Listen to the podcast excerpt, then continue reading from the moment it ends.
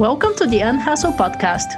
In this podcast, we stand up to hustle culture, busyness, overwhelm, stress, always-on mentality, and life in the fast lane. I'm Milena Rigos, and I'm your host today. We believe in challenging hustle culture and status quo. We believe in a new way of living. With this podcast, we hope to help you make a change, find the courage, shift your perspective, and transform your life. We have conversations with thought leaders, entrepreneurs, authors, and people who have made a change in their life. It's our goal to inspire you, motivate you, and challenge you to unhustle, claim back your time, get clear on your priorities, connect with your heart, focus on you, and live a happier, healthier, more balanced, and more fulfilling life. Thank you for joining us. Now listen to today's show. Today on the Unhustle podcast, I have a very special guest. This is Chip Conley, a rebel hospitality entrepreneur and New York Times bestselling author.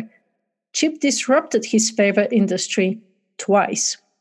At age 26, he founded Joie de Vivre Hospitality. I hope I'm pronouncing this right. Transforming an inner-city motel into the second-largest boutique hotel brand in America. He sold JDV after running it as CEO for 24 years, and soon the young founders of Airbnb asked him to help transform their promising startup into the world's leading hospitality brand.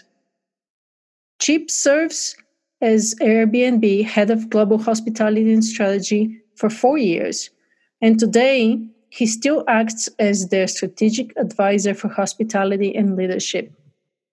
His 5 books have made him a leading authority at the intersection of psychology and business. Chip has been awarded Most Innovative CEO by the San Francisco Business Times, is the recipient of hospitality's highest honor, the Pioneer Award, and holds a BA and MBA from Stanford University. And Chip spends a big portion of his life in Todos Santos area in Baja California Sur, where he founded the Modern Elder Academy. Here's Chip. Hi, Chip. Thank you for coming to the Unhustle podcast. It's an honor to be here. Thank you so much. Let's just jump right into it. And why don't you take us from your flatline experience backwards a little bit, give our audience a little bit of an overview of your life. Sure. So I went to college and graduate business school at Stanford, and I graduated when I was very young and worked for a real estate developer. And then also when I was really young, I decided to start a boutique hotel company, one of the first in the U.S. That was when I was 25. The first hotel I bought when I was 26. The company's name was Joie de Vivre, and means French for joy of life. And that was our mission statement, is to create joy. And so for the next 24 years, I ran that company. But in my mid-40s, I started to see that I didn't want to do it anymore. So I'd been doing it for over 20 years at that point. I'd written books, and I was giving speeches, and I was enjoying that. And I could feel just how much responsibility was weighing down on me. I started the company based upon creativity and freedom. That's what I was looking for. But, you know, when we had 3,500 employees and 52 boutique hotels and we were growing very quickly, I didn't feel a lot of creativity or freedom anymore. It was about that time that the Great Recession came along, and a bunch of other stuff that went wrong. There's just everything that could go wrong went wrong in my life. And that was capped by the fact that in August of 2008, soon after one of my best friends committed suicide, I had a flatline experience, and I was giving a speech in St. Louis, Missouri, and I say St. Louis, Missouri, misery, because I was in misery, and I was signing books after the speech on stage, and I went flatline, and what was happening was I had a broken ankle, which we knew about. I was on crutches, and I had a bacterial infection in my leg because I had a cut on my leg from the injury. And so I was on a very strong antibiotic. So I was probably They still don't know what happened, but it seems as if I had an allergic reaction to the antibiotic. But that really woke me up, because in many ways I wasn't happy with where my life was. And sometimes your body actually teaches you things. And my body sort of told me, hey, this isn't working. And so over the next 2 years after that, I decided in the bottom of the recession to sell my company and start new. And that wasn't easy to do. I had a lot. It was a stupid thing from a financial perspective, but it was what I needed to do. And I had no idea what I was going to do next. But what it did is it helped me to have the freedom and the creativity again, which is what I was originally looking for at age 26, to plan what's next for me. And so, of course, that was the flatline experience was 11 years ago. And since then, I've done a lot of other things. Right. Yeah. You got involved with Airbnb, and now you're leading the Modern Elder in... Modern Elder Academy. Yeah. Modern Elder Academy. Is it in Todos Santos or is it in Pescadero? It's in Pescadero. So it's right next to Todos Santos. For those who don't know, Milena and I know this area very well, but we're basically about an hour north of Cabo San Lucas in the southern part of the Baja California Sur Peninsula. So we are in Mexico, but really quite accessible from all over, because Cabo San Lucas is a pretty big airport. Very accessible, quick flight from California, from anywhere. For anywhere. So we've had 500 alums now from 17 countries. And the program, let's go back to Airbnb for a moment. The program was created based upon my experience at Airbnb. So I decided to write a book. This is my 5th book, called Wisdom at Work, The Making of a Modern Elder, after I moved from full-time to just a strategic advisor to the company. While I was writing that book, what I noticed is that a lot of people in midlife, and I used to define midlife as 45 to 65, I now define it as 35 to 75. It happens, starts earlier and it goes longer. It's a marathon. What I came to realize is that if we're going to live longer, there's some accuracy. Which we are. Mm-hmm. And power seems to be moving younger because of our growing need and desire for digital intelligence or DQ. And therefore, younger people are perceived as being better at that. So we're going to live longer, power's moving younger, and the world is changing faster. Those 3 ingredients have created a situation where a lot of people in midlife are feeling irrelevant and confused. And so I decided I would create the world's first midlife wisdom school, because we really don't have any schools or tools for people in midlife to imagine how to press the reset button. And so so that's what I did. And we did a beta program the first half of 2018. And we used my book, Wisdom at Work, as sort of the model for the program. Got a lot of great feedback. And then we opened to the public starting last November. And have now been open for 1 season, and we're about to open our 2nd season.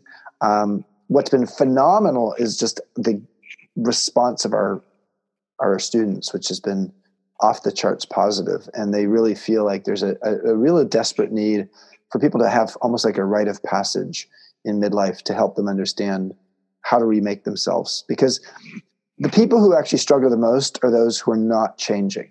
And if you're not changing, you know, what happens is you end up feeling more and more stale, almost like, you know, a piece of celery in the store that should have been actually taken off the shelves. Yeah. So, Chip, I saw somewhere that it's your vision for that company to have at least 100 campuses worldwide. Is that still the case, or have you changed? Definitely. So yeah, that's not exactly accurate. So, I don't want the Modern Elder Academy to have 100 dots on the map around the world. What I want the Modern Elder Academy to do is to catalyze other people to create their own version of a midlife wisdom school.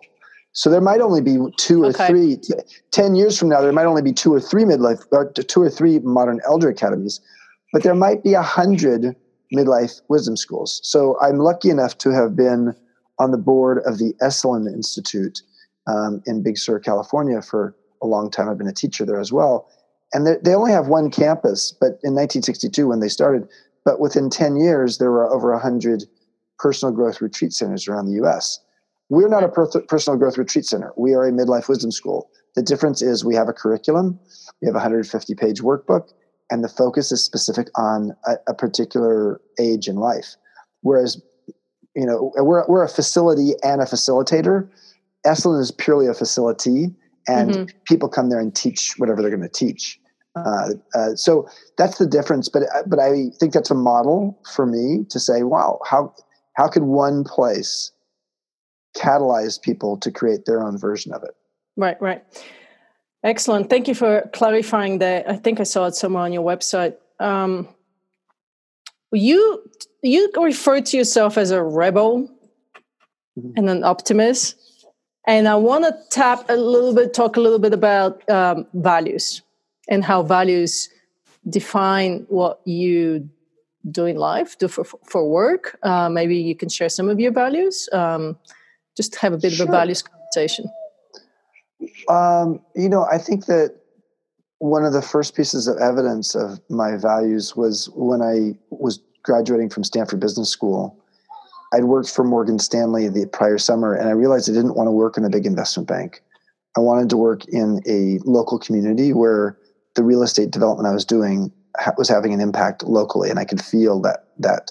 So there was that decision, and I took a job that paid me 1/3 as much as Morgan Stanley was going to pay me after graduation. So a value was I want to do something that has a purpose and feels like it's meaningful as opposed to focusing on money. And then 2.5 years later, I decided to start a boutique hotel company because I wanted to do something that was more creative. But I also loved the idea that, you know, the company's name, Joie de Vivre, was also our mission statement. I love that name, by the way. I mean, just pause you there just for a second and tell you how I went on a quest of looking into everything and anything that had to do with that name, because a dear good friend of mine passed away at the age, right, a few days before he hit 50, and he was French, and he was literally bigger than life. And so when that happened, I started looking into Joie de Vivre, and there's a bunch of books all written about it. I wanted to call my company that, but you've already taken it. So I'm very familiar with that concept, but yes, go ahead. Yeah, well, I mean, to be honest with you, in the United States, it was not the most practical name. People didn't know what it meant, how to spell it, or how to say it. Right. But at the same time, it was also our mission statement, creating joy. Right. And so the idea that very few companies in the world have a mission statement that's the name of their company. And so in many ways, that was my values on display, is to say, I want my values to be in the name of the company. Then we created, 52 boutique hotels, all in California, all of them local. Again, I wanted to touch and feel them. I didn't want to have dots on the map all over the world, because I wanted to really have these hotels be sort of soulful expressions of their community. I also wanted to make sure that we evaluated the effectiveness of our general managers of the hotels based upon how much money they gave away, which is so weird. It was really based upon how much they were doing in their local communities, so that the hotel could be perceived as an extension or a positive extension of the community. So that's a good way to measure that value. If that was the value of the company, that's a good way to do it. We did. And so a general manager would be evaluated on employee satisfaction, customer satisfaction, profitability, net income, and philanthropy. Right. So philanthropy was one of the things that we actually evaluated. So long story short is I think my values, and then of course at Airbnb, I was helpful with the company crafting the term belong anywhere. That's sort of our mission at Airbnb. That's something that we worked on as soon as I joined. So helping people to have a sense of belonging in a world that is more and more fractious and, sort of like sometimes feeling tribal in some way was really important to me. And Airbnb was part of that. And then, the idea of giving back and having the Modern Elder Academy be a social enterprise where I don't pay myself at all. I built the campus, don't get paid anything for that. You surf. So I surf and I serve. There you go. So I surf and I serve. Yeah. Actually, hopefully I serve better than I serve. Excellent. Well, thank you for that. Another thing I picked up in one of your books, I believe, was the concept of karoshi, death by overworked. Yes. Which is very, very dear to what Unhustle is doing and preventing burnout. So can you speak a little bit how what you do to prevent burnout, or used to do to prevent burnout, or are you still stressed out? I still have to focus on it. I know you meditate. I know you do yoga. Yes, I do. I'm actually pretty good at meditation. I'm not very good at yoga. So I don't know why. Meditation just comes naturally to me. I really enjoy it. And I've been doing it for years. I love doing Vipassana silent meditation retreats. Mm-hmm. Did one in the Sea of Cortez in Loreto Bay. I heard that with the whales. Mark Coleman with the whales, and it was a week-long experience where we were basically paddling from in kayaks from island to island and meditating silently for a week. It was beautiful. But you guys didn't speak at all for the whole week? We did. We other than once a day when we actually would have a Dharma talk from Mark, and then we could ask questions. That was it. You couldn't even say, "Wow, look at that whale." No. Beautiful. I know. It really forced us to contain all that energy.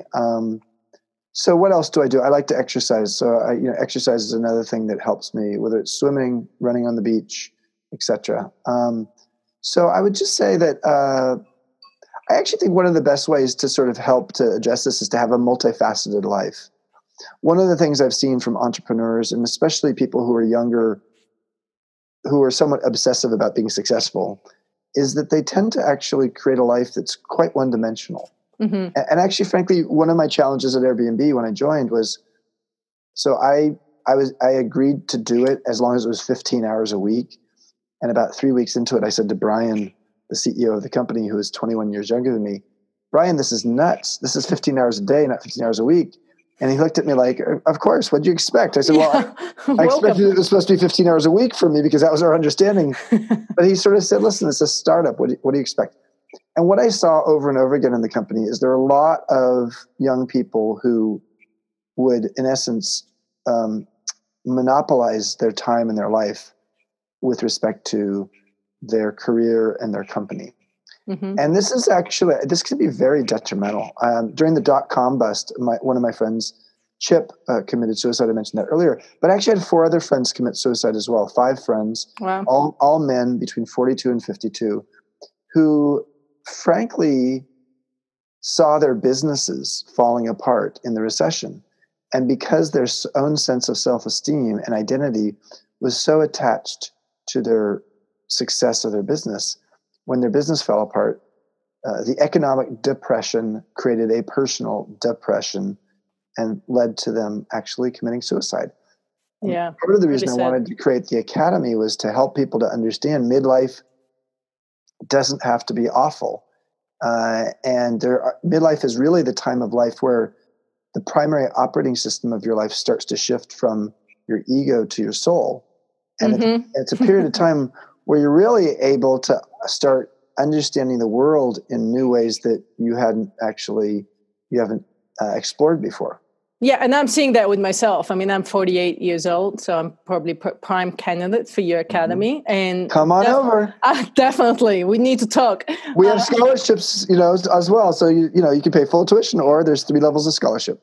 There you go. No, we'll talk. I'm absolutely interested in at least coming and checking it out, possibly bringing a non-hustle retreat with you. I don't know exactly. Mm-hmm. I think you guys maybe have your own program already, but we'll definitely talk. We do have weeks more where private groups come and met.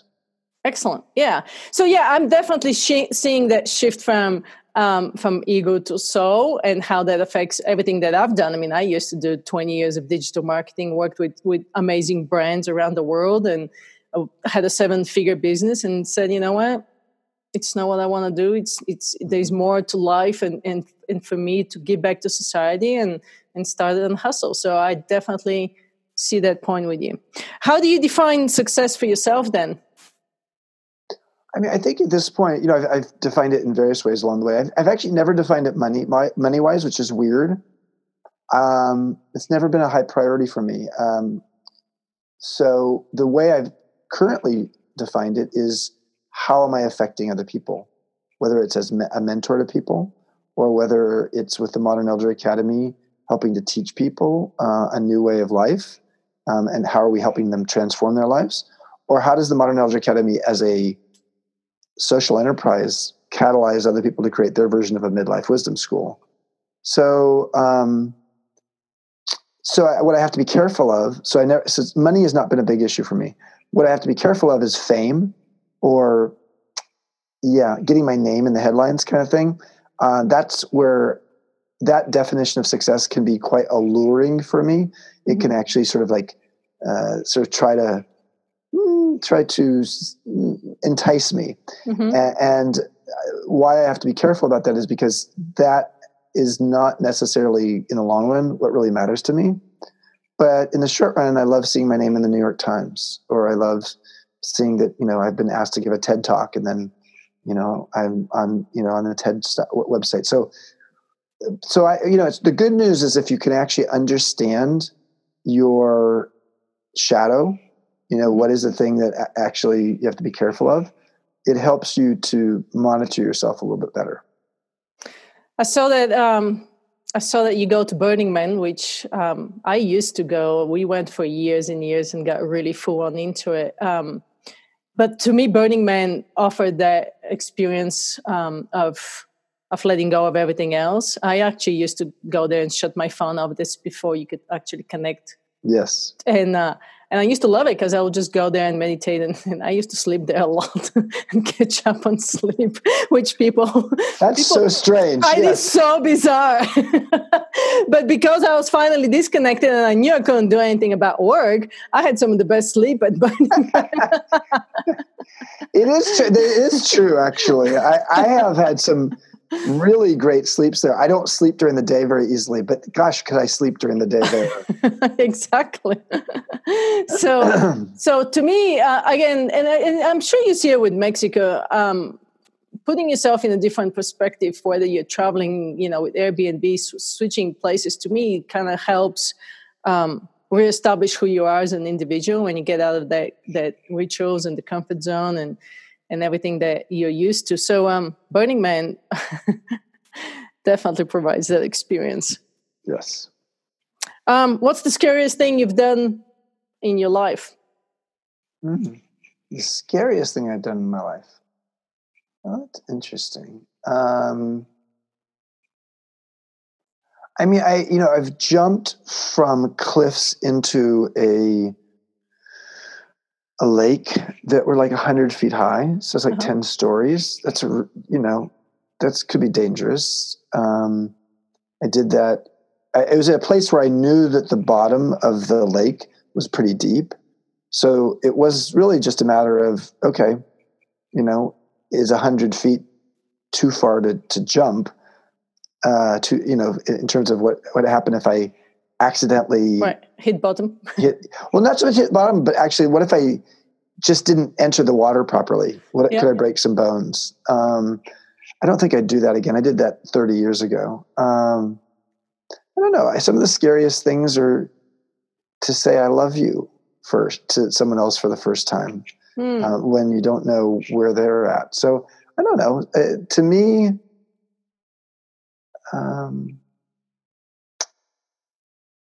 I think more and more the scary things are almost internal. Yeah, and the reason I'm asking you is because, and you probably see that with your students as well. Some people are not open to change, and it's scary to go through that change and through that transformation. And so, how do you inspire somebody to change their mindset, to shift their perspective, and to say there is a different way? Well, in your case, even to sell your company. And I'm so happy you didn't go there and you talked about jumping in the lake instead. Because not jumping off the bridge.